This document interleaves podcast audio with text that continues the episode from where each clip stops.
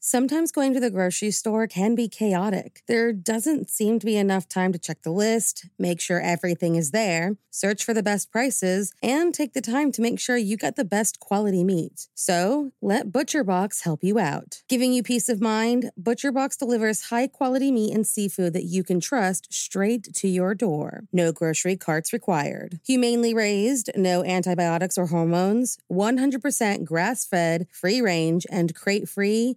What more can you ask for? What about free shipping, customized box plans, exclusive member deals, recipe inspirations, tips, and tricks? You really can't go wrong with ButcherBox. Sign up at butcherbox.com slash morningcup and get our special deal. ButcherBox is offering our listeners a free for a year offer plus an additional $20 off. Choose salmon, chicken breasts, or steak tips free in every order for a year. Sign up today at butcherbox.com slash morningcup and use code morningcup to choose your free for a year offer plus get $20 off your first order. Today's podcast is brought to you by newspapers.com, the ultimate destination for exploring the mysteries of the past. If you're fascinated by true crime, get ready to dive into the stories that made headlines. Newspapers.com offers a billion pages of historical newspapers from the US and beyond, and you can search the entire collection in seconds. Their vast newspaper collection is a goldmine for eyewitness accounts, crime scene photos,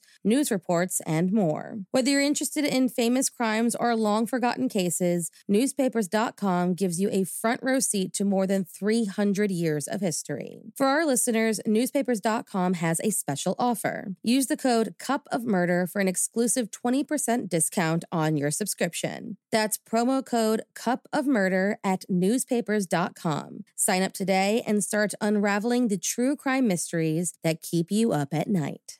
Hey everyone, and welcome to the new year. To usher in the fresh beginnings, I'm bringing you a new podcast recommendation that I think may just be your next obsession. It's called Families Who Kill the Donut Shop Murders, and it follows the story of the McCrarys, a family who terrorized small town America, committing murders, robberies, abductions, and general mayhem everywhere they went. Led by Sherman and his son in law Carl, this disturbed family specifically targeted people working in donut shops. On Families Who Kill the Donut Shop Murders, you'll hear all the details of their crime spree for the first time straight from one of the McCrarys and the detective who tracked them across the country as they left death and destruction in their wake. I'm about to play you a preview of the show, but while you're listening, make sure you follow Families Who Kill on Apple Podcasts, Amazon Music, or you can binge all six episodes ad free when you subscribe to Wondery Plus in Apple Podcasts or in the Wondery app. I thought I've gotten Sherman off this kidnap kick, and you know, I don't have to worry about that. So this particular night, I'm not even thinking. If I'd been thinking right, I think I might have hesitated, but I wasn't thinking like I should have been. And uh, it's kind of raining. And this, like I say, like I say, I created this situation uh, unconsciously. The store itself sits kind of out of the way. Nothing around it is open. I stopped. I went in to get some cigarettes, and the thought struck me when I walked through the door she was in there by herself. I looked around, and there comes Sherman through the door, and I just looked around and I pulled out my gun. And uh, she looked and started laughing. I told her, This ain't no toy, girl. And she looked a hell of a lot younger than she was. I think she was about 25 years old. And at that time, there ain't no way she looked over 25. Well, she was a hippier than the day is long. And she's laughing like hell. Now I told her, now this ain't no toy. She said, I know it's not a toy. She said, you know, she said, when you drove up, she said, I thought in my mind you were going to rob me. And I said, is that right?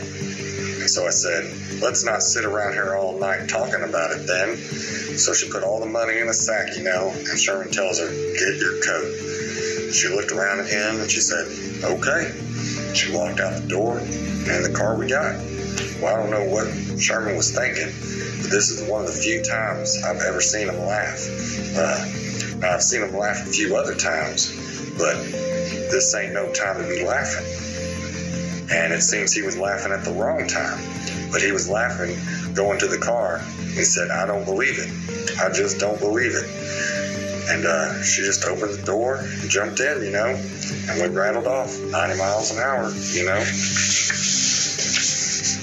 And uh, she put her hand in her purse. She comes up with a couple of joints. I don't know, well, what I'll do. Well, she lit up a joint. She's driving along and she's getting higher than a Georgia pine. Sherman's sitting there shaking his head, you know. This is the one time I think that it's getting to him because she was so non concerned about the whole damn thing. And uh, she asked me, you know, she said, You married? I said, No. She asked Sherman, You married? He said, No. No, he said. So we're driving along and talking, you know, and we're getting near Washington. So we went on across into Washington, back up to the other side of uh, of Woodland, back up in the mountains. I don't know. I fully believe I didn't know whether Sherman was thinking about shooting her or not. Uh, she was sitting in the car, and me and and Sherman was out standing out there talking, and he said, "What do you think?" And I told him, "We got to cool it. I think she's cool." I said, "She'll go walking off this mountain, and ain't nobody gonna pay any attention to her." He says, "That's what I was thinking too." So we sit around there for a few minutes talking, and I went to the back seat. I opened the back door, and I had my gun.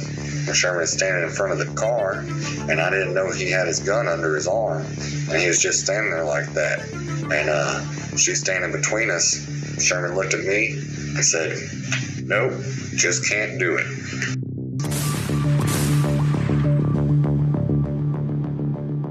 After we killed the girls, we never talked about it. We said nothing and rode along in the car and just tried to ignore it and head back into town. You just heard a preview of Families Who Kill the Donut Shop Murders. New episodes are available wherever you listen to podcasts, or you can binge the entire series early and ad-free when you subscribe to Wondery Plus in Apple Podcasts or in the Wondery app.